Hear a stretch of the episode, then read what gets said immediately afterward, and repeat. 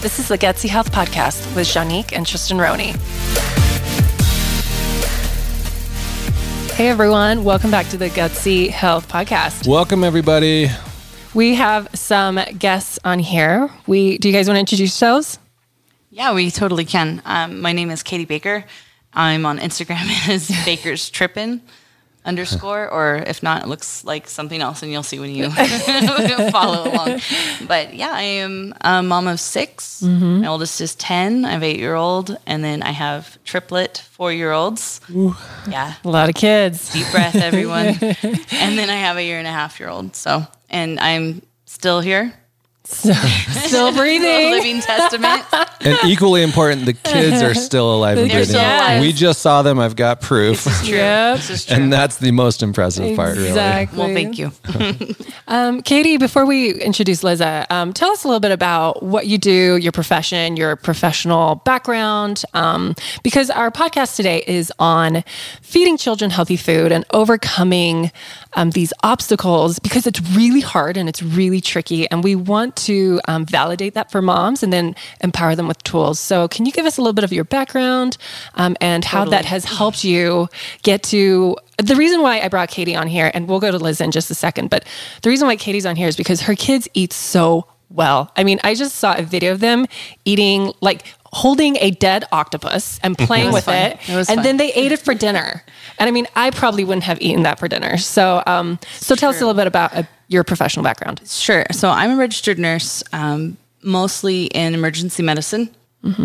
Nearly 15 years working at the hospital in that kind of a setting, also as a first responder, and trickling down to like plastic surgery. Worked at a prison, and I also worked as a uh, foster care slash CPS nurse in California. So, um, pretty big background that way. Yeah, occupational therapy as well, right? I, I have occupational therapy exposure through my triplets. Oh, okay, Yeah. okay, So they, it was kind of like im- immersion, right? cool. Yeah, yep. but um, and I absorbed a lot and advocated for them, Cool. which was super huge. Um, and then as far as food goes, it was really a journey of my own health and recognizing how food affected me, and then seeing behavioral changes in my own children. Yeah. Um, w- which is huge, right? Yes. We're, we're all trying to troubleshoot our kids and, and do what's best. Mm-hmm. And yes, that really drove that home for us. You have a kid with um, sensory processing disorders, right? I do. And I do. so you've you've noticed the difference between what he does and doesn't eat and how that affects him cognitively, correct? Correct. Uh, food dyes, sugar is Mm-hmm. a big one. Processed carbs. processed carbs Mm-hmm. um, because they they lend to wanting all those carbs. Mm-hmm. He's you know on that spectrum of, of of wanting the bread and the fried foods and Mm-hmm. the cheeseburgers. And the chicken McNuggets. Oh, totally. Mm-hmm. Yeah. Now I'm hungry. Um, thank you, Katie. and then we also have Liza on here with us. Liza, um, introduce yourself. And um, Liz is like one of my best friends, and This we've is been true. we've been wanting to do a podcast together for over a year. And so, Liza, introduce yourself. Uh, I am Liza. Just one name, no last name. Like, Like Beyonce. That's how important I am in your life. Like Beyonce. So uh, we are neighbors with the Ronies. We met a little over a year ago and immediately hit it off because we had so many things in common. Uh, we had gone through a lot of the same journey of being professional questioners. a lot love of the uh, a lot of the stuff that we complain about here on the show is stuff that we already kind of pre-worked through with Liza and her uh-huh. husband. Yeah, so, it's true. Yeah. So they kind of help us to, to pre-test a lot of these mm-hmm. ideas. Yeah, like no, you're not crazy. We believe, we believe like you. Yeah. So maybe, we'll, or maybe we'll just are we're wearing the tinfoil hats So together, or maybe some- we're the ones. sometimes we start talking and all we know is well, there's at least four of us. There's at least four of us. so who maybe feel the there's same. five. Maybe someone else out there thinks this is also Five and true. six right here. All Five and six. there we go. So We've let, got, Let's do a podcast. And so here we are. Okay, so um, I, I don't even have my outline up, guys. I'm sorry. So feeding kids is hard um, because, and I get um, a lot of moms weekly reach out to me and they're like, "How did you get your kids to eat these kale chips, or how do you get them to eat green pancakes, or vegetables, or their soups?" And um, and I do want to express like it takes a lot of work. Like feeding kids is hard because sugar is really addicting, right? You know, like it like it's the most addicting substance on the planet. It's made to be. yeah, exactly. Like that. That's that's the point. It's made to be. Oh, it's it's sorry, not No, close enough. There you go. Yeah, come close. so not practiced in vodka. yes, uh, it's it's made to be. It's chemically made to be. Exactly. It's made to be cheap and very stimulating and addicting and colorful. And it's also ubiquitous. I mean, go to a gas station, go to a Mm-hmm. Yes. baseball game. You don't have fresh veggies and fresh fruit. No, you don't. You have processed packaged food in your face all the time, everywhere you go. in beautiful schools. bright colors with cartoon characters pushing it right with Exactly. with free toys inside what kid wouldn't want that But but it's addicting, but it's also very emotionally um, reinforcing too, because just like you said, baseball games, gas stations, holidays, Movie um, theaters. movie theaters, um, rewards at school. Right, it's totally a form of grooming. It is. Oh my gosh, it is. Sugar is grooming. Yep. It, it, it disconnects the relationship with the parents. Um, it disconnects being present in the moment.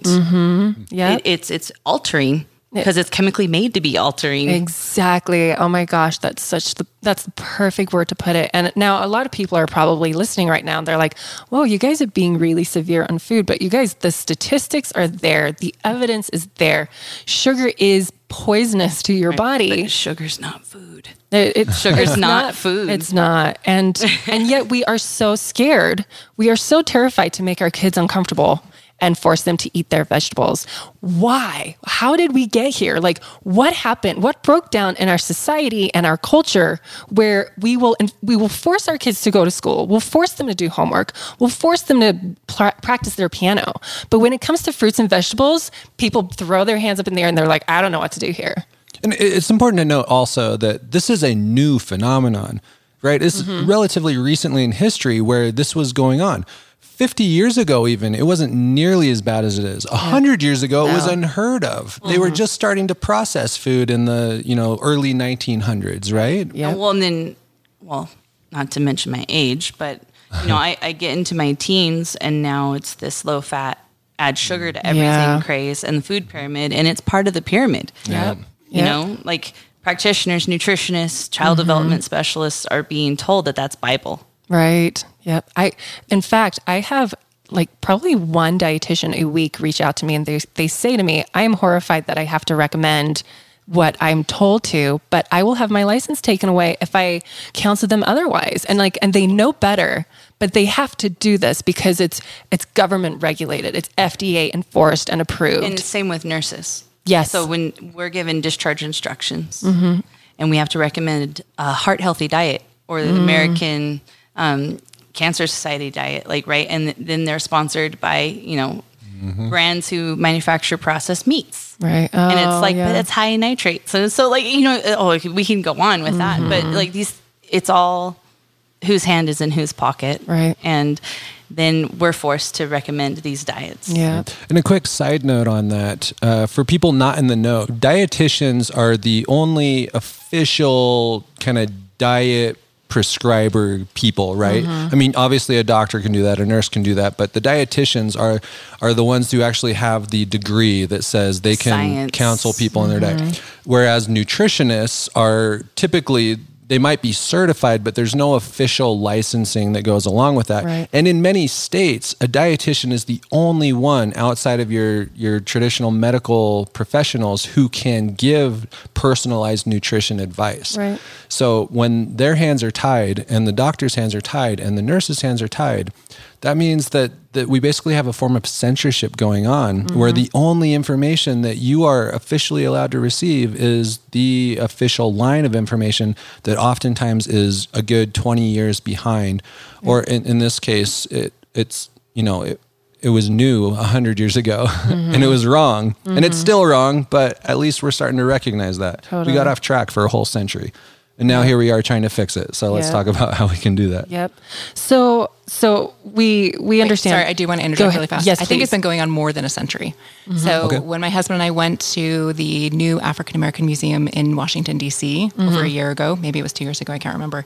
Um, the entire thing takes you through the timeline and the history of slavery, mm. and I had forgotten the connection between sugar and slavery in this country. Yeah. So not to bring up another, you know, controversial subject like slavery, because that's something we're all dealing with, you know, as as our culture Yeah. right now. But there is a massive connection between rich people food and peasant food Mm-hmm. that goes back more than 100 years. So this is something that has been in our history for a long time. Yeah. And it is this it is this addiction Yeah. that's been happening with severe consequences because it's changing our skeletal systems and not giving us not giving our bones and the nutrients what it needs to mm-hmm. grow. So Exactly.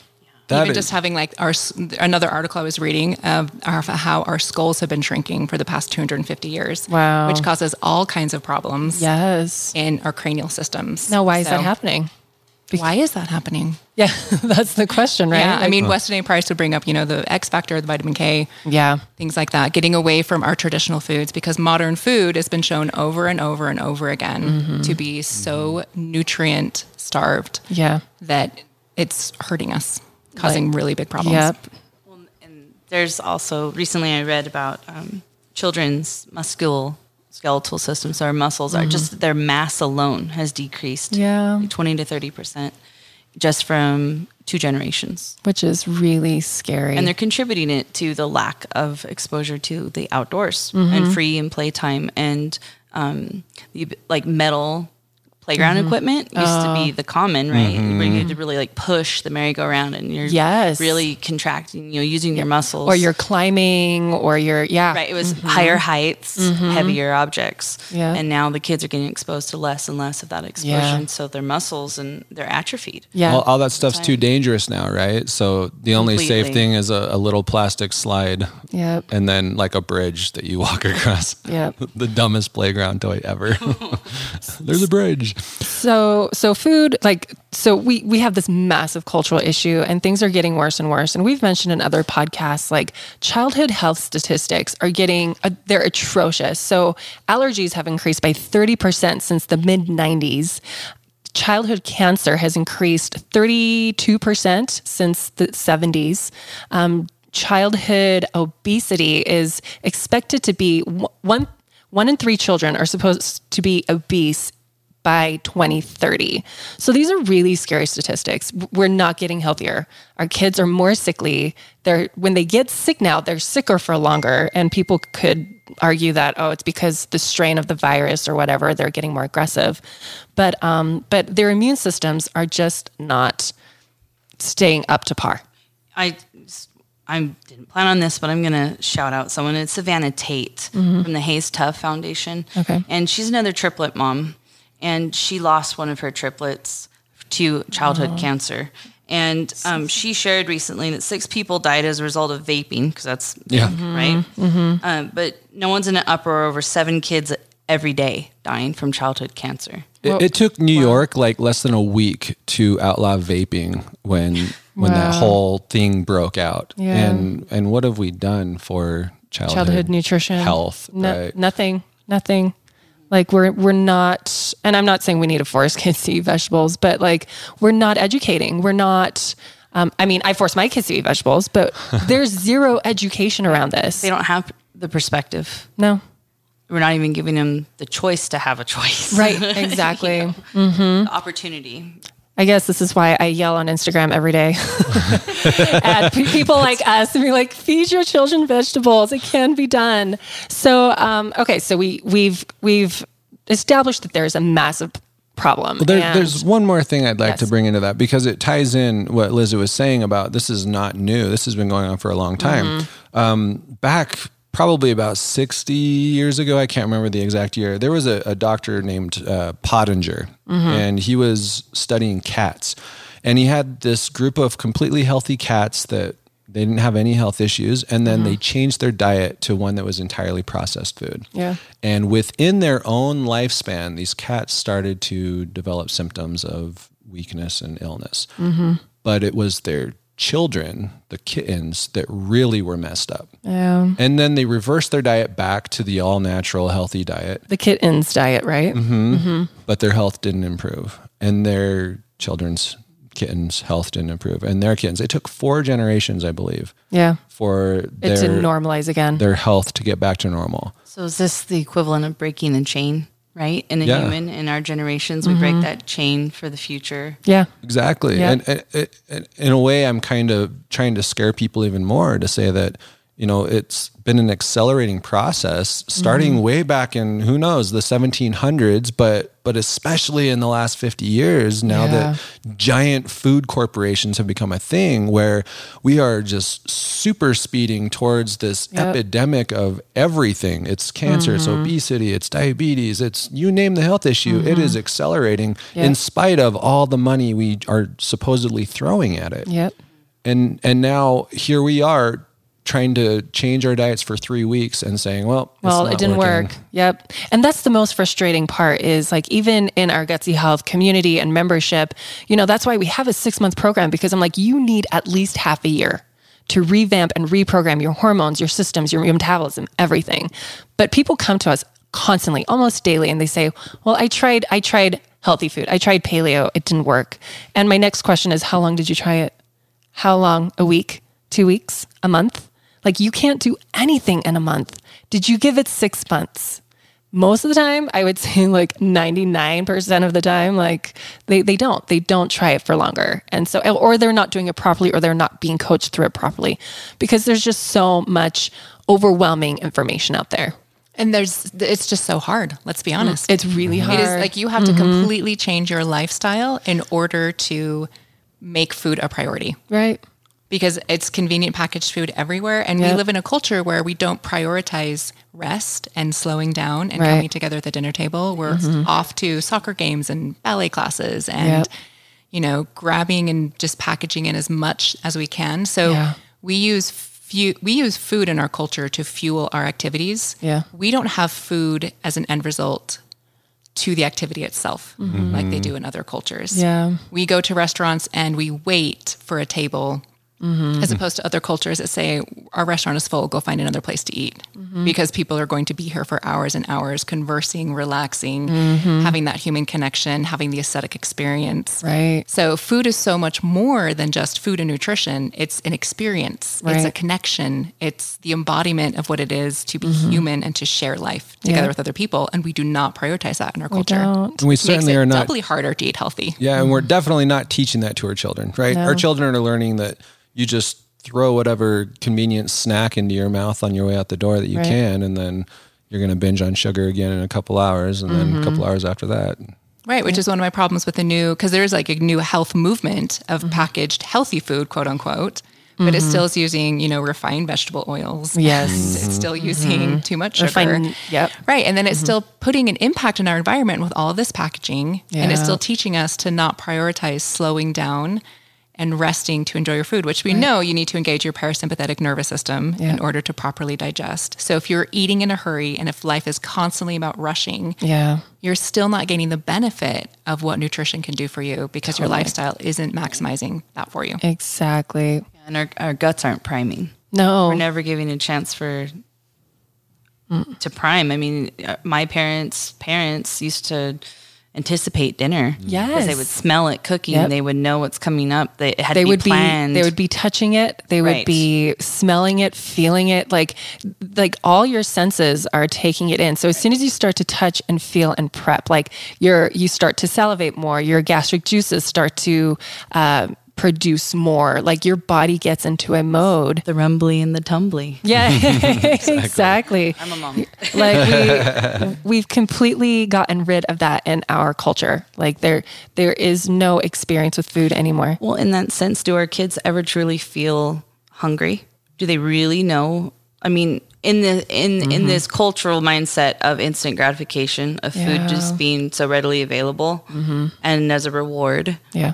Um, do they ever really know what hungry is, or are they just right. craving right for their fix? Yep, yep. Is it a, is it a sugar hungry? Mm-hmm. Or is it like a real I'm starving for nutrients hungry? Or a, a, a boredom hungry, which mm-hmm. seems to be totally. the, the real form totally. these days. Kids yep. get bored. I'm hungry. Yep. Um, I know with um, with our children, we we encourage them to help wash vegetables, cut vegetables, prep the food, um, and and create an experience around food. Like it's it's a family affair. It's a family thing. You know, Satori can't do much. She's two and a half, but she can help me grab things. She can help me wash apples. She'll start eating them too. You know, and that's fine. You know, I want to encourage her to help us prep the food, but this art of healthy eating has completely died It's completely died. And we've created a new art of fast food, drive ins, and so delicious, you know, and that is scary to me. Like, because there is no nutrient density in that anymore. It's just cheap food, refined food, like, and very stimulating food too. and to be honest, as a mom, it makes you feel like the bad guy saying no. That that is a mm-hmm. huge, Yeah. difficult, like psychological factor for me. Yeah. my kids are like, "Oh, you're not going to get me a drink," Right. and it's like, "Oh, no, I love you, and that's why I'm not getting you one." Like, Yeah. but I know that you're you don't understand that. So it's finding a balance with that is just you know like, Yep. okay, maybe later we can get you know a, yes. a stevia sodas. Yes. and Uh-huh. you know, or maybe you can have some mom's mineral water. You know, I use the stevia drops in. Mm-hmm. Yeah. it's it's just it's a hard, it's a balance to everything, right? Yep. Like trying to to pick and choose the battles, but there's some things you just you just can't. yeah. Yep. in uh, in Tennyson's class at school, someone is responsible for bringing treats for the whole class every day. And the, the treats have to be store bought, so it has to be packaged Yeah. food, and it has to be. They say healthy, but they consider things like goldfish or graham crackers to be healthy. Because they're different now. And so what what we had to do from the very beginning was basically tell them we're going to send Tennyson with his own snack every day, mm-hmm. and he needs to eat that instead of Yeah. whatever everyone else is eating. Yep. And that is rough on us because sometimes the food that they get looks really tasty. He thinks goldfish are fantastic. Yeah. And so he comes home and he complains to us that everybody else got goldfish and he had to eat his apple or whatever, you know? Mm-hmm. And and yeah, just like you said, we're the bad guys. So so I so we've established like there is a cultural problem like and it's and it's it's old and it's been there and it's harming us and we are almost too ashamed to do anything about it because we don't want to be that mom. And I get people saying that to me all the time. I don't want to be that mom that makes everything awkward. Um, but but how do we get over that? Like because I know for me, I'm okay being I for me it's all about boundaries, right? Like I and for you guys listening out there, what I want to say first is you need to make a choice. Is we, know sugar plus children equals illness and disease. We know that. Science proves that over and over again. So I want to ask you, are you ready to take control of their health now? And what are you willing to do to do that? Because you do have the power in this. You can take control. You can make changes in their life but are you willing to start making the boundaries to start making those decisions? And they're going to have to be firm. It's going to have to be like doing homework every day like going to school every day like taking exams every day until it becomes intuitive and natural right?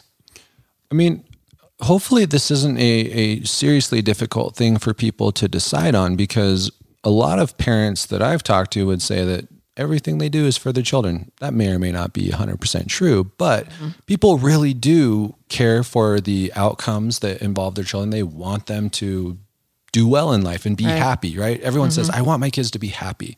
Yeah, I just wanted to interject on that. I coming from where I grew up, social economic, you know, economics, it, it was so much easier to feed your kids the fast food, the carbs, the um, a heavy Hispanic population. So it was, uh, you mm-hmm. know, a lot of beans, rice, lard, tortillas, yeah fried. corn But there was also an, a fresh aspect to it too. It was a mm-hmm. cultural family gatherings around food was a very special time.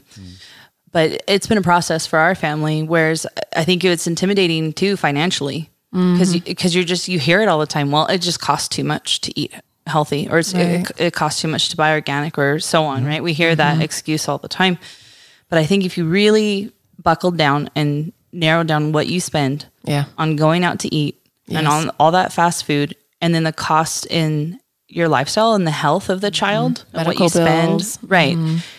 Does it really is, is it really that much more? Right. Uh, i think it's um it's also this this atmosphere of both parents working and and trying to make a living and, and you, you just feel that you don't have the time. Yeah to to focus on the food. And I think it's about prioritization and it's Yeah. about um, feeling empowered, like Yeah. you said, because I think we we feel like we're subject to the times. Yeah. And this is just so like we must be behind because now we're choosing to eat and live this way. When really I feel like we're ahead of the curve. And uh, and you just want to share it, right? You want to share the good fruit. We're like, yes, just take a bite. Totally. you know, you're like, it is so delicious. Yeah, exactly. Um, and and I've used this analogy before, and I'll I'll use it again. But um, let's say because this happens all the time, you go out and there's like a cute old granny on the park. was like, oh, can I offer your child a treat? Or if your child is throwing a tantrum, can I give her some fruit snacks? What if those same strangers came up to you and said, "Can I give your child a cigarette?" Or cocaine. or cocaine? Can I give them some drugs? Can I give them because that is essentially what they're doing. But one drug is normalized and glorified and worshipped, and the others have been culturally like bashed. And here's the thing is we know that they both harm the body. So where's the problem? I completely agree. Because Yeah. I mean, okay, imagine this. Mm-hmm. Imagine a deep breath, everybody. Deep breath. Yep. You're driving the big white passenger van. Okay. Full of six kids. it's been a long day running errands. Oh, you know, you got to stop at the bank or the post office Yep. or even the doctor's. Shoot, anywhere here in mm-hmm. Utah, mm-hmm. in Utah County. Yeah. Can I give your kids some suckers? Oh, yeah. Right. Oh my gosh. Please no. Please no. Yeah.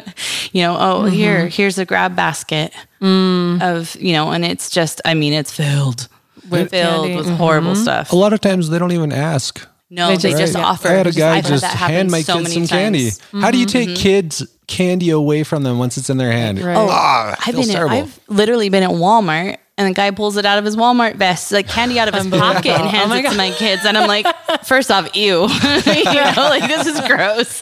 But second of all, it's like, do you drive a big van and live down by the river? You're like, please don't give my kid right. candy for one. Don't give my kid anything No. without my permission. Right. But more or less the, the sugar. Yep.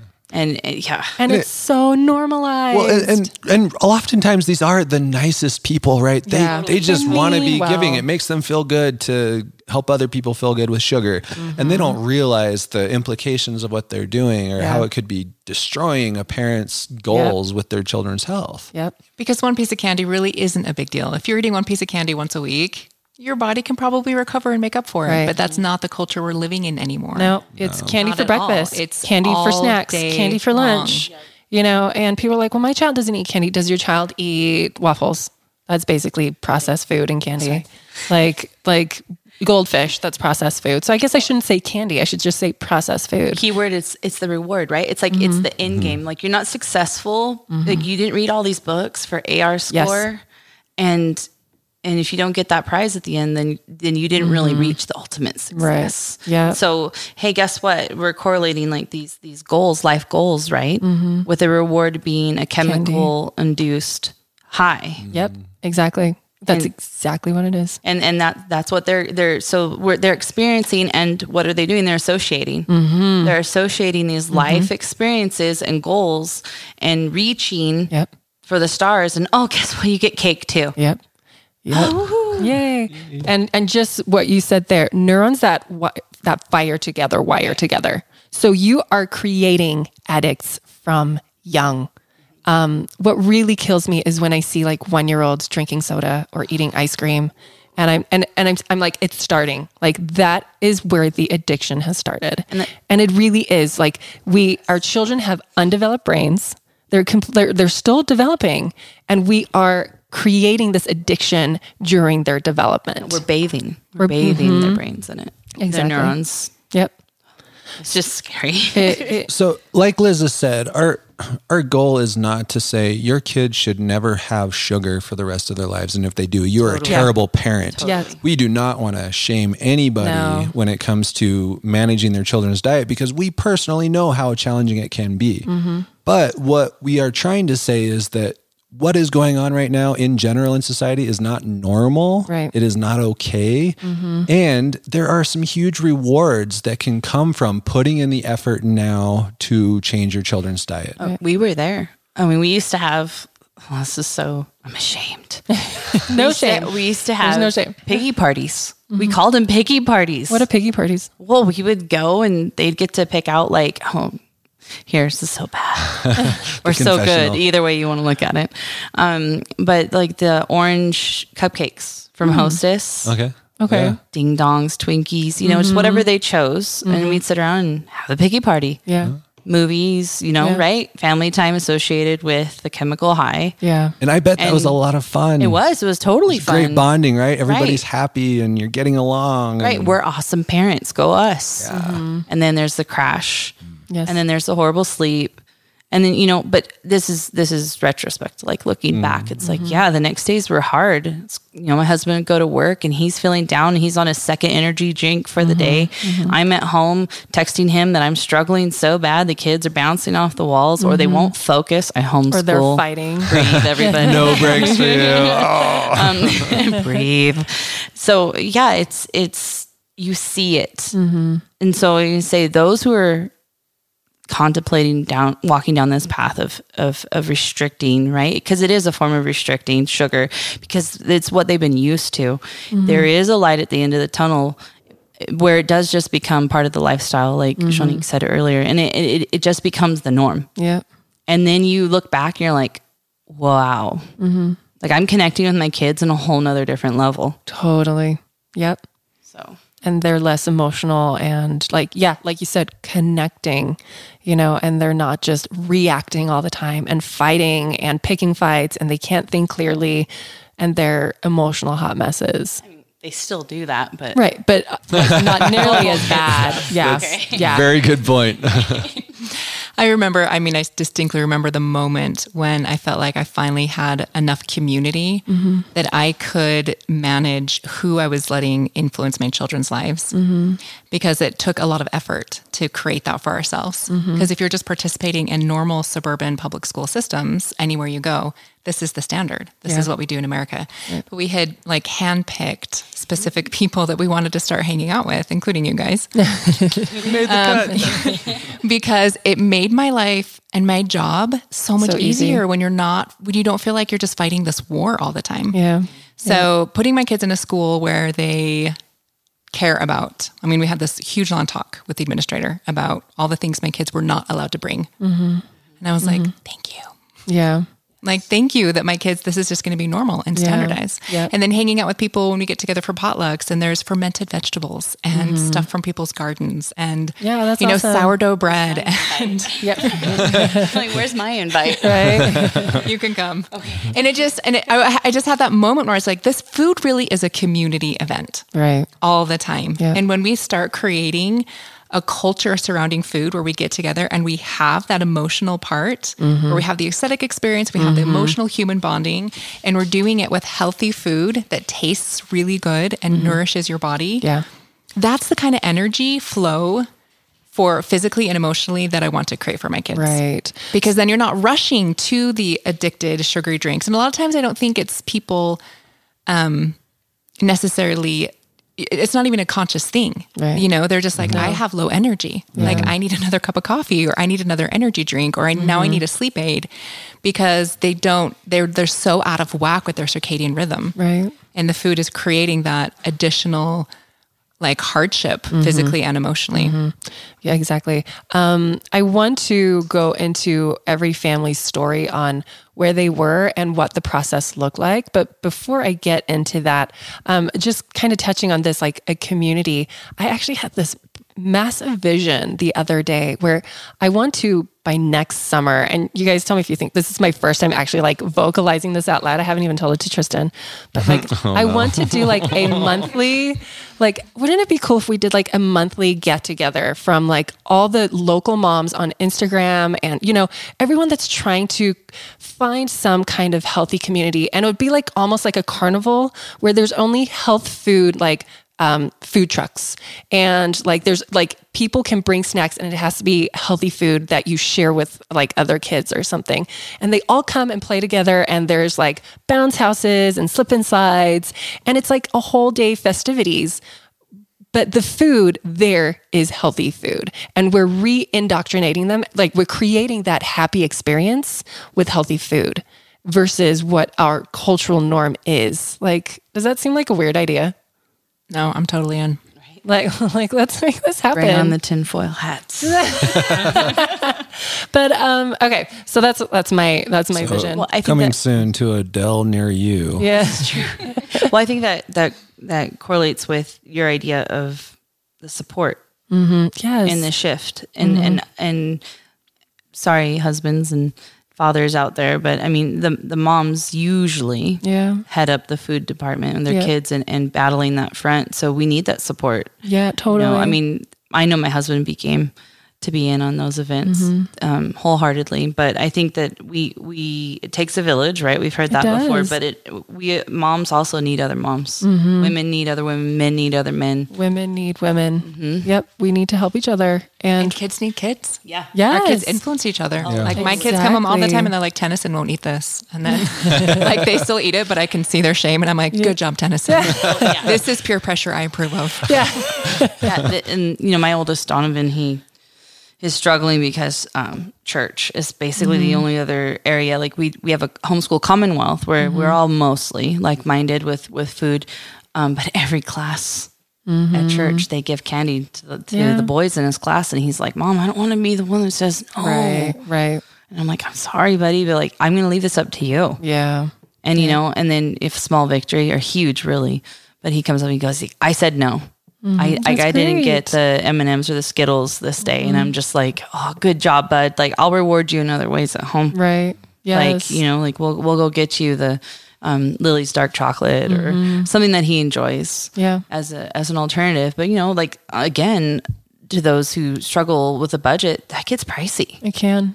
It really can. So you got to make you know make the homemade um, treats, Treats. and have it as as um, something that's available for them to grab and and not so controlled. Right. Yep. Um, it- it- I use a reward system a lot at home. I really do. Like we we have dessert almost every night, but it's a healthy dessert. It's modified. It's always like changed, you know, or it's paleo or it's sweetened with dates or something. But um but let's let's talk about what your story looked like when you were making the transitions. Who do we want to start with? Liza? Yeah, sure. So um, we, oh my gosh, I'm just thinking to my very first baby when I did like the rice cereal and so much dairy. Like she just lived on dairy for months and months. Yeah. I know. Oh my gosh. Um, and the, so we, I started noticing some health problems in me and I started noticing them uh, in my kids a little bit. And then the big clincher was when we moved across the country uh, to the East Coast and my four year old had developed psoriasis all over his entire body. Yeah. And I went to the doctor and they said, This is incurable. There's nothing you can do. And he'll just have to be on a steroid for the rest of his life. Wow. And I just Wow. looked at the doctor and I looked at my kid and I thought, No way. Yeah. There's no way. Like, there's no way that this is an option for us. Right. So I started just really researching and diving because, like you said, the misinformation or the like plethora of information is so overwhelming. Mm-hmm. Yeah. Because there is kind of like a food war going on in the healthy sector, Yeah. right? So there's the food war of like the sugar, but there are, there's so many really adamant bloggers and influencers Mm-hmm. and nutritionists who get online and have their platform Yep. And they demonize and vilify these other ways of eating. Mm-hmm. So I was really overwhelmed with all the information, and I don't really enjoy cooking either. So it's just a big hurdle for me. Mm-hmm. Yeah. Because I kind of have issues with like patriarchy and women in the kitchen and stuff like that. Uh-huh. So I, I didn't like that being expected, right? Like I didn't want to be this 1950s wife, like in the kitchen all day long Yeah. Because I didn't want, I had other things to do with my time and other things I wanted to concentrate on. Yeah. So we ended up um, going with Weston A. Price because it made the most sense to me. Yeah. And um, I just remember we took him to a Chinese herbalist and get, got a whole range of herbs. And then we just like literally cleared out everything in our kitchen. I had a brand new baby. Emma was six weeks old. And I was spending five or six hours in the kitchen retraining myself Yeah. how to get the flow of food to work. It doesn't take me nearly that time now. Yeah. But those first several months were so strenuous because Yeah. it like broke my brain. Yes. I I remember that. can't. I, I just it was so overwhelming to mm-hmm. figure out what to eat. Like, You're- okay, you're if I learning a can't new have all these things, mm-hmm. then what do I replace it with? Because it feels like this loss. It's like it was mm. almost this grieving process Yes. of like, Yes. you just took away everything that brought me joy. Mm-hmm. Because life is overwhelming, and being a stay-at-home mom is overwhelming, and our modern culture is really overwhelming. And this mm-hmm. thing brought me joy. Yeah. This was a consistent piece of joy in my life, and you just took it away. Like, what do I have left? Right. It was just so. I remember I was really emotional about it. Yep. I was resentful and I was angry, and but at the mm-hmm. same time, like underneath all of that, I knew that I wanted this change. Yeah. And I knew that I wanted to take control Mm-hmm. over what our food looked like. Yeah. And I knew that this was a baseline that we were changing. And so if you have, you Yes. know, a major event that's kind mm-hmm. of traumatic or or scary or something like that, like that's really different than changing your baseline. Yep. Changing your baseline is one of the hardest things you can ever do. And you have to be really gentle.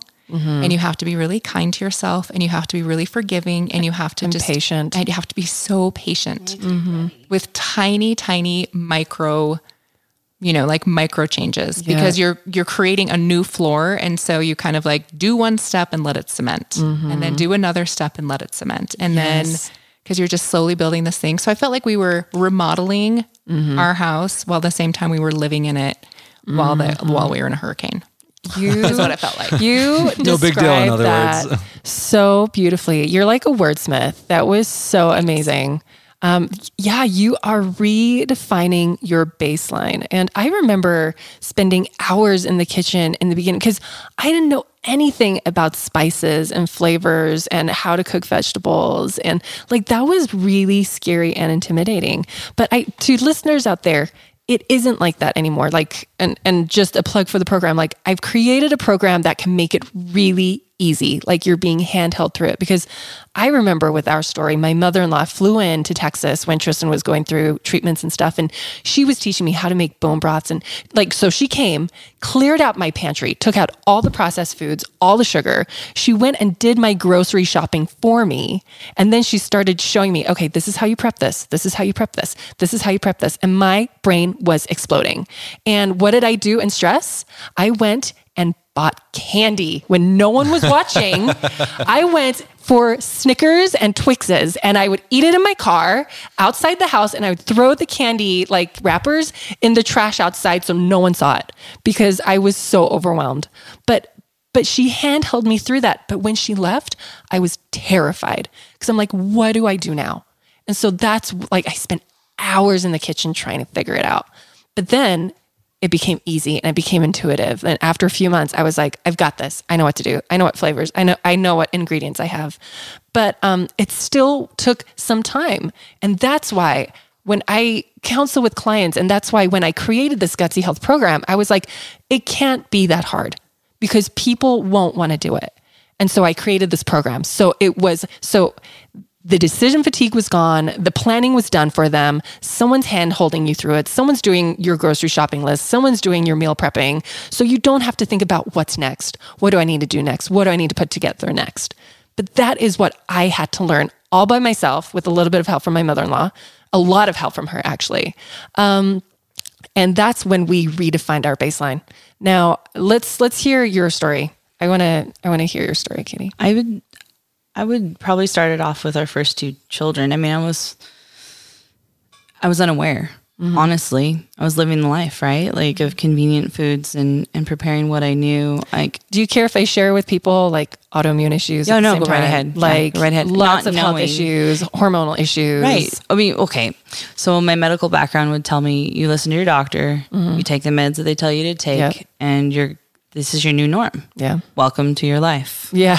Right. Right. I didn't know that I was having thyroid issues until nine months after having my first um, with Donovan, and I went in and I'm just like I'm just so tired, and it took me that long because I just figured that that this is mom life. I must just feel this way because I had a baby and I'm nursing and right. I'm exhausted, and then I go in, they're like, "Yep, your labs are off. X Y Z. Here's your meds. Yeah. We'll see if it works." Yeah. nothing else. I asked about dietary, nothing. They were just like nothing.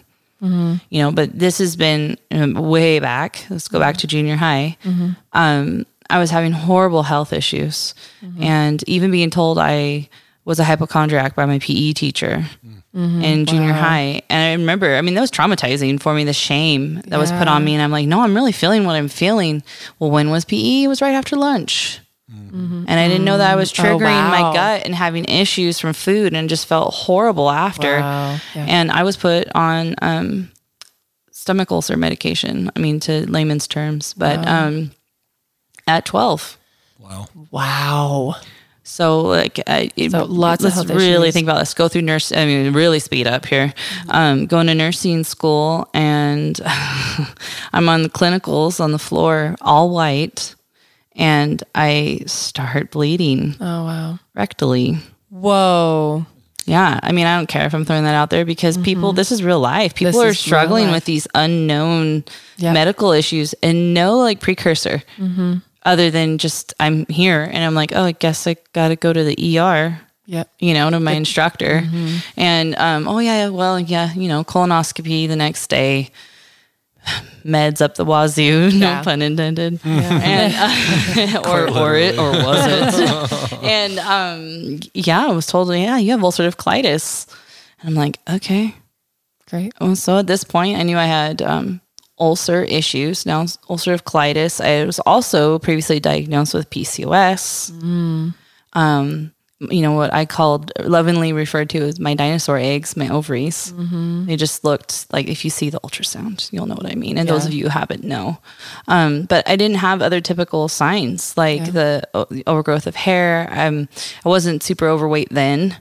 Um, but it was a very big struggle to keep the weight off. I was super active and my food intake was not that fabulous. Mm-hmm. And now looking back, I naturally put myself kind of on a keto paleo diet mm-hmm. just by food aversions. Yeah. Oh. My body kind of guided me away from like even when I was a child, I didn't like um, t- soft tacos with lettuce. Mm-hmm. Well, we did cabbage growing up on our tacos. So and and go to find out now that I have to be careful with cabbage and, and Brussels. So like when I'm not healed, I'm more healed now, so I can tolerate it a little bit better. Yeah. But you know, these are things that we've learned gradually, retrospect. And so uh, let's go up back again. to children. Um, on high, you know, being told I'm just hypothyroid, but I'm also PCOS, Yeah. ulcerative colitis. Yep. I'm very gassy, ve- very burpy, heartburn, and um, we moved from California to Utah and uh, separated from family unit. Right, like feeling very independent and lonely. Honestly, my husband was working as a manager in a fab shop, and I uh, seeked after CrossFit. so I was doing CrossFit quite Wow. solidly. Um, and, you know, and it was my community. And then a nutritionist, this is where I'm going to credit, this is the biggest seeds that were placed for me. Um, who was an also another person in the box who worked out. She did a class and she talked about leaky gut. Well, I was familiar with it, but I really didn't know the ins and outs and fermented foods and and then paleo and how that all associates and how you can incorporate things in your life that have drastic differences. So and I wasn't dropping weight doing CrossFit. I mean, this is insanity. I was doing CrossFit. Yeah. Yeah. I mean, it was intense. I was As people do. yeah, right. Oh, I, I drank the Kool Aid. Let me tell you. and um, and uh, changing the diet. This doesn't mean you're going to have triplets, everybody. Okay, but I got I finally got pregnant. I mean, I had I had five miscarriages Wow. before that. Five Wow. and and and three of those, four of those were after established heartbeats. Yeah. Wow. So I mean, this is huge, right? Yeah. I mean, and I'm just being told because you know my PCOS, Yeah. And so I, I started on paleo. I was like what th- four months in, and Pregnant with triplets. triplets. And, and just to be clear, not doing any kind of fertility treatments. no, at that yeah, point. right, Okay. exactly. Just they were changing your nutrition. just changing my Getting and- the inflammation down. right and so your I- body. and that's what i associated it to because i figured my ovaries were like oh we can work Yeah.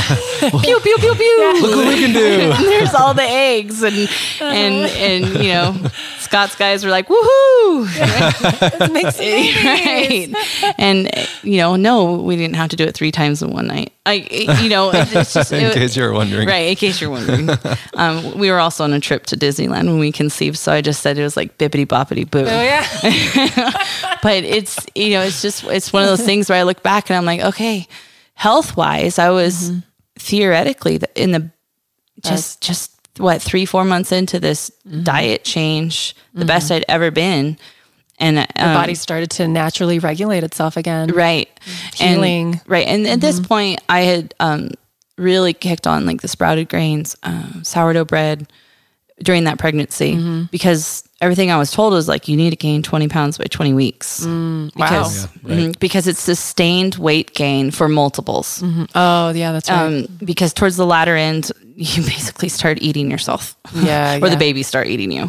Um, and it was it was a big journey, and I was I was ta- we t- discussed this a little bit before the podcast, but um, I started really tanking towards the end of that pregnancy with the triplets, Mm-hmm. and I was on bed rest, and my mother in law lovingly came up and lived with us for like four months and took care of the other two Amazing. kids, and the babies were in the NICU, and so here's my exposure right to like hospital food, eating at the same restaurant three times a day. and, not a very good And restaurant not, at that. I mean, granted, good food. Was it? Just not exactly nutrients. Yeah. You know, like what I was trying to strive for during the pregnancy. Yeah. And um, it, it was hard. It, it was really, really hard Yeah. going through that. I don't like food wise at home, I was out of control. So, like, right life instances put us Yeah. in situations where we just have to adapt and overcome or be the firefighters putting Yeah. out the fire. So, I had the babies and um, was breastfeeding Mm-hmm. them as much as I could, but they were only on my milk. So, I was pumping. Yeah. And um, then when it was time, like, I pumped until they were 18 months old. Wow. So they were only on my milk. And then we transitioned them to raw goat's milk. Mm-hmm. So, and that was a huge goal of mine because I learned from Jovi, our second. Um, I was working at the prison at the time, it was super stressful, mm-hmm. and my milk supply totally decreased, but it was probably having to do with my thyroid if we really want to get in the nitty gritty. And she was put on formula, and I had never had a baby so spitty, so just she just acted different because Yeah. Donovan was fully breastfed till 15 months old. Mm-hmm. You know, it, we just see these things uh, in retrospect. Yeah. So that was my strive with the babies, and then I think we really took a big tank as as far as our family goes in food Yeah. um, after the triplets, and we were totally in survival mode. Yeah. I mean, uh, as you can Just eat imagine, whatever. Yeah. just just whatever. Well, and finances, finances were huge. It's so much easier to give them carb laden processed food Yeah. on a budget Yeah. and and you know and then and then we start seeing these um in our in one of the triplets with his SPD his sensory processing just started seeing his his outbursts more frequent. Um started seeing rashes more frequent and he also had horrible ear infections. I mean back to back to back to back.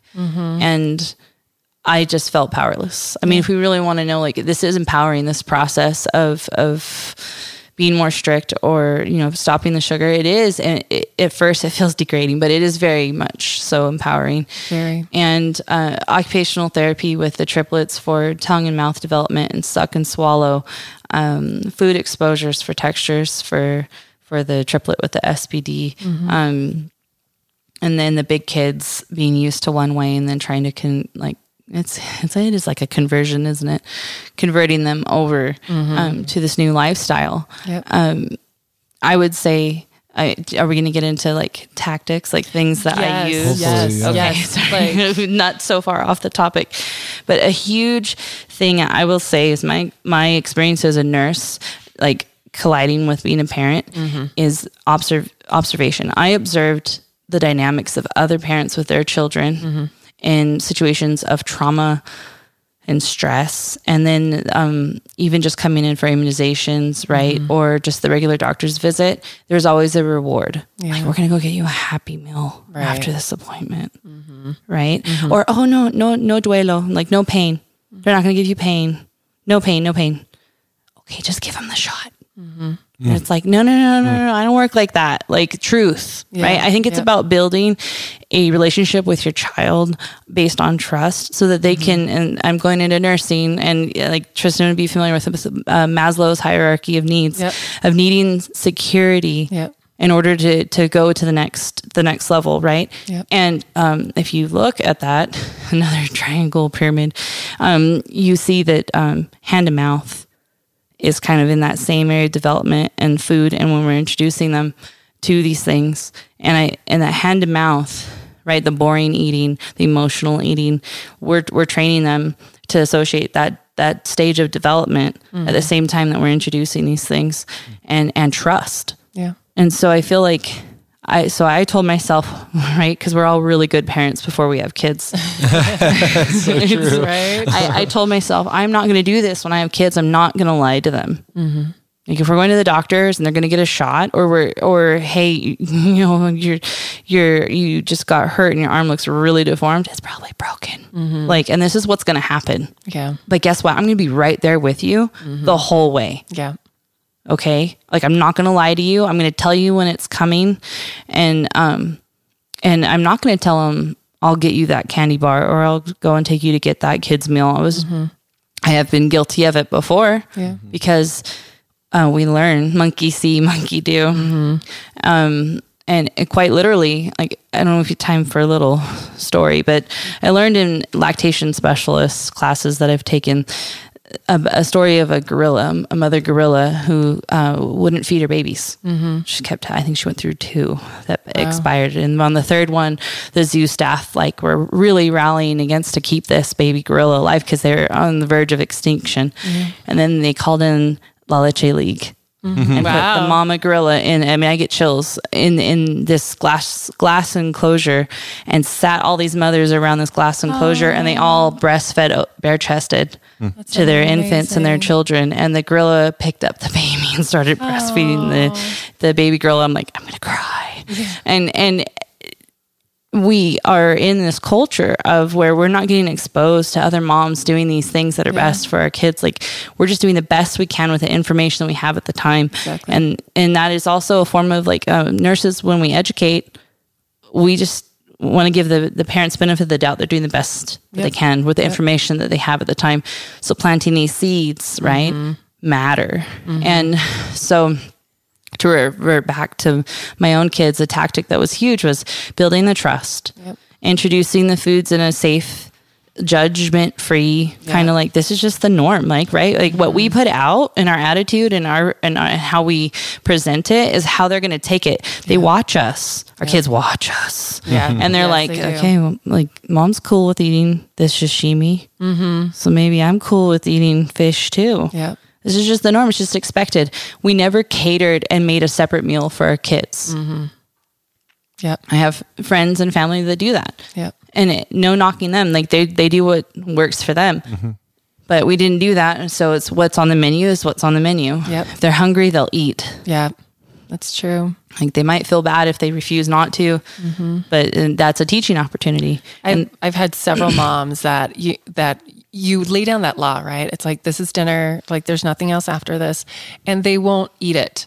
Yes. And then they go to bed hungry, and you're like, I'm sorry. They wake up the next day, they're famished, and they eat what's in front of them. you know what true. I mean? And so and and so you've created that boundary, and I think that's important. It's like you're being honest. You're creating a boundary. This is it. This is just what we do now. And then another huge game changer before I take up all the time was um, the no thank you bite. We established the no thank you bite from our first, um, even when we weren't eating that healthy. I mean, it's just new foods, right? Yeah. And um, what it is, is they have to take a bite, even if it's small, and they can say no thank you Yep. if they don't want it anymore. I love that. So the no thank you bite. the no thank you bite. Yeah, and and it, it's a game changer. It's like, nope, sorry, you got to do the no thank you bite. But this also exposes to, um, even though we know they don't like it, Yep. They got to try it. they still have to try it repetitively because you know exposure what, they might like it. I mean, Daniel Tiger's Neighborhood. There's a little jingle for that too. There- there's a jingle for There's a everything. jingle for Daniel everything. and and so they're like, oh yeah, like Daniel Tiger. I'm like, no, I was the original inventor of the no thank you bite. but uh, it- it's helped a lot. And guess what? I do a no thank you bite too. Beets. Oh, really? You don't like Mm, I don't like beets. There you go. And the kids are they they just love to watch me take my no thank you bite great. because I'm just like "Whoa," you know. Mm-hmm. And and we just did it actually last week at a park. I got a beautiful salad from Ginger's mm-hmm. and it has beets in it. I'm like, okay, I'm gonna do it. And they're like, my my oldest, you, you know you don't like it. I'm like, yeah, but I I expect you guys to do no thank you bite. I need to do it too because maybe I'll like it. Exactly. I love that. That's great. So a, a trend that I'm kind of noticing here, I want to point out is that a lot of what you have to do in order to create these healthy eaters that have a, hopefully a lifetime of healthy eating is it, it kind of requires you to be almost mean. And, and I say mean, not in the sense that it's truly mean to them, but the world looking in on that would say that's mean. You're forcing them to eat food they don't want. You're not letting them have their own meals. You're not letting them eat the candy they get at school. Right? And and it gives you this sense of wow maybe i am kind of a, a, a mean parent. But i'm going to bring in a little bit of buddhism here. Um, one of the kind of the teachers that i've done a lot of following of his name is trungpa. I'll just call him trungpa. And he would talk about something called idiot compassion which is where you want to help people, but you're not using your head to help them, right? You're giving them what they are asking for rather than what they need. Mm-hmm. And we can't do that with children because they haven't developed the ability to think beyond Yeah. five minutes from now. Yep. So they think that what they need is the sugar. They think that what they need is the hamburger with the terrible ingredients that was produced in a farm factory somewhere, Yep. right? But what they really need is to develop a healthy relationship with good food. Mm-hmm. And as their parents, it's our our duty really to help them do that. And that is where true compassion comes from. Not giving in to the the emotion of the moment and thinking to the long term, thinking four generations down the line mm-hmm. where we want a, a healthy human population. Right, hopefully. exactly. Exactly. Um, Liza, what were some of the things that you did for your kids that worked in training them? Just threats and bribes. Okay. Just super authoritarian. Yeah. Just Yeah, lay that- down the line. Yeah. Bring. Sometimes, sometimes you have to. No, we did. We did a lot of the other. We did a lot of the same things. Um, there is that firm boundary. Like, like this is this is what we're eating. Looking back, uh, the when we were living in Virginia and really changed our diet, I'm not sure we had the healthiest emotions behind it. Yeah. it was there was like some trickle down of like too much stress in the Right. situation. Um, so I really like what you said about establishing that relationship because I feel like we've gone like, like double backed and mm-hmm. kind of fixed a little bit of that Yeah. stress Yeah. in the situation because it kind of feels to me, I know psoriasis is not a life or death situation, but we had just moved and started a new job and lost our community and had another mm-hmm. baby. Mm-hmm. And it felt like life or death inside my body. Yeah. So I was acting out of a life or death situation because I was getting really controlling Yeah. about the whole thing. Yeah. So um, it was just it just took a lot of work to find that boundary of like this is something that I feel like I can keep up long term. Yeah. This is just a lifestyle. This is just the, the thing we do now. Mm-hmm. So the the no thank you bite we didn't call it that. That's a great name, mm-hmm. but we did that too, mm-hmm. where you don't have to finish it, but you just have to You have to try it. you just have to take a bite. Right, and you have to make them socially adaptable kids. Like they're at other person's house, they're not like, "Ew, that's gross," right? Because you want them to be polite, and so you're like, "Just please say no, thank you." Just, yeah, that's really good. Just mean- say no thank you. That's I- really good. if you care if your kids turn into jerks, I mean, totally a personal preference thing, though. so, and I just feel like exposing our children to a whole bunch of food has Yeah. been really, really helpful. Mm-hmm. So, I really enjoy Asian food, Indian, mm-hmm. Thai, and sushi. A mm. lot, Yeah. Mm-hmm. which I feel like is a natural diet to adopt when you're getting rid of gluten and dairy, which is the European diet, which is what we're all allergic to right now. Yeah. Mm. Right. So you have to pick up these other things. And so we when we do go out, we pick those restaurants Yeah. and our kids love noodles and they love pho and they love sushi. They'll mm. fight over sushi. Mm-hmm. And That's great. We love liver pate on sourdough bread. Mm-hmm. And we so we just we start we started to enjoy these really rich foods Yeah. that they just naturally picked up Yeah. and they enjoy too. And you can kind of trick them into having it be like a little sophisticated or a little like suave or a little something when they get because the peer pressure is a thing, Mm-hmm. Totally, right? yeah. So when they go to their friends and they're like, "Guess what I had," that kind of helps a little Mm-hmm. Right, bit, yeah. you know. And so and it helps create a culture, which is one of my things with American culture, anyways, right? Because we just don't have a culture of enjoying food. I know I've been Mm-hmm. Talking about this like the entire podcast Yeah. Yeah. because I really would like, I spent some time living in Europe growing up, and it really imprinted upon me that there are entire cultures who enjoy their food. Yep. They enjoy it. So, They and they're picky about what they eat because they like high quality. Totally. And so I think there's that's another factor. And it's Mm-hmm. not to be, you know, elitist or classist or anything like that, but just Mm-hmm. to but just to say like this is something I care about. So Yeah. I'll go wild crafting with my kids and show them which plants in nature you can eat to see that food is everywhere. Can you share We- that app with everyone listening? There's Yeah. an app that you can download on your phone and you take a photo of a plant and it tells you uh, everything that you need to know about the plant. Is it edible? Does it have medicinal properties? What it's called? What is that, that app It's called? the app is called Picture This. Mm-hmm. and you just go out hiking with them and you guys start taking pictures of plants and you learn about it. and we learn about it. And then mm-hmm. we do. Um, so I'll I'll I'll make I'll have my foods get involved. My, my- foods. I'll have my kids get involved in the prep. So mm-hmm. making like picking grapes and making Yeah. grape juice Yeah. and showing them like you were talking about earlier of having it be anticipatory Mm-hmm. and smelling it and savoring it and then putting it on the shelf and mm-hmm. Right. and right and having pride and being like this is something you know this is something that we do. So getting them involved in the process of where not just like the chopping and the cooking and the eating mm-hmm. like where our food comes from. Here's a farmers market. Here are our farmers. Yep. here are the people that we have relationships with because i'm not going to slaughter my own meat but i will absolutely support local farmers who grow grass-fed beef right. and develop that relationship with them. Mm-hmm. And I will talk to the chicken lady and I will buy the the stuff the, the food stuff at the farmer market mm-hmm. and and get them involved in the entire cycle of it. And here's how we compost and here's where we put it and here's and I feel like that relationship to our bodies and that relationship to each other and that relationship to the earth mm-hmm. and having the gratitude that food just doesn't come from the grocery store Right. And here is here's what we can do about it. it has gotten it woken up their eyes. Here's how you watch mm-hmm. for seasonal changes. Like here are the buds. Like here are the leaves changing. Yep. here the earth is now sleeping you know? Mm-hmm. Planting food. You know we have tomatoes growing right now in our garden and my five and six year old every couple days. We have to go check on the tomatoes. I want to oh, pick the so tomatoes. So you know yeah. having them have that experience. Mm-hmm. And so it gets into their nervous system. It gets into their this is what life is. Right. this is normal. Yep. It's normal to have a garden. It's normal to eat really good food. Mm-hmm. Yep. I love that. Well, when we did the octopus post and mm-hmm. Johnny commented, I said, "Well, it's I think we're just so disconnected from where our food comes from that this this bridges, you know, narrows that gap, narrows that gap in that disconnect from food, um, mm-hmm. and it, it's just so important to have our children have that connection too.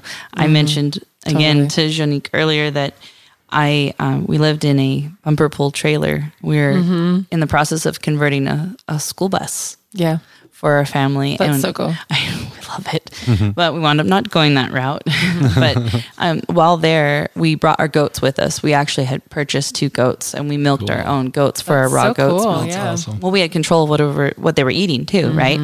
Uh, you are what you eat eats. Yes. You Right? are what your food eats. Yeah. So so we milked our own um, Nubian goats, and they also had a cow there and chicken. So we ate the eggs. We milked the cow.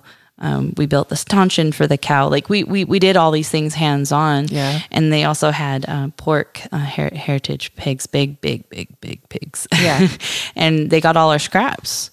You know, and it made me feel cool. good, right? Because then I, I'm here. I am purchasing these organic vegetables, and then it's like circle of life Yeah. the pigs are eating it and then we get to eat we get to eat the pigs and it, it is just but you're just so much more thankful you feel very much like cliche but pocahontas it's like i'm i'm connecting Yeah. with these animals i'm connecting with the earth and the soil we're feeling it like totally like that. and it's a big thing and there is a sense of pride and a sense of empowerment with that education with the children um, and, and you'd mentioned en- enjoying food and it reminded me of eat pray love the movie with julia roberts. Mm-hmm. It's actually from elizabeth gilbert but i anybody speak italian at this table? No. I'm gonna Liz is probably closest. right? Uh-huh. And la dulce yeah. La dolce far niente. Yes, and it's the art of doing nothing. Hmm. And, and so mm-hmm. and and right, and so we we think about this and it, like the afternoon siestas.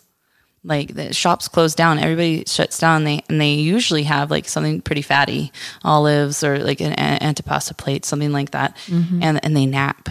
Mm-hmm. Mm-hmm. And they just enjoy the moment, or they have the time with their kids, and it's like, oh, yeah. that's what dreams are made of, right? Yeah. Homeschooling for us affords us that Yeah. the ability to have slow mornings, um, the ability to en- enjoy in the moment or the chaos, whatever, it may be in the Whatever it moment, is. right? but it, it really is about enjoying life and that sense of empowerment and education. Yeah. And um, just to, to quickly go on this, but I know that there's some that that like we look at urban jungles, right? Like mm-hmm. like New York or or even Australia, they had issues with this, but access, mm-hmm. just the mm-hmm. access to these things is difficult. So I know that many might be listening to this thinking, well, how, where do I begin? Right. With this with even just having access to these things the ability to teach our kids. If i live in in the city and maybe they don't get out i mean i went to i went to school with kids who had never have never left southern california. Not even to san diego and we were only an hour and a half away driving time. They, they had not experienced this. Where i was very fortunate in the fact that my parents took me out to eat Yeah. many places Yeah. and um, different cultural foods and things like that. And so I, I would say um, now with the internet, like you know, you mean obviously pre-screen, but you can you can show kids on YouTube and things Yeah. where this food comes from. Yeah. And start educating them about their food and their sources. I love that. That's a great idea. Well, and many farmers, and if you can get out, um, are, are so willing to show the next generation where their food comes from. yeah. Like uh, a few years back, in locally there was a organic farm camp.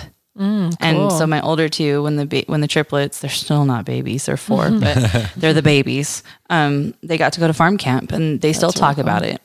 That's really, really cool. There's a lot of um, things like that. There's uh, here's a little shout out for what is Sarah's school? It's a nature based school. It's called Wild Wildwood? Wildwood. Wildwood, yes. Wildwood. and it's it's actually a local school here and it's so unique because it's it's based it's all nature play. And it's it's and it's a legit school.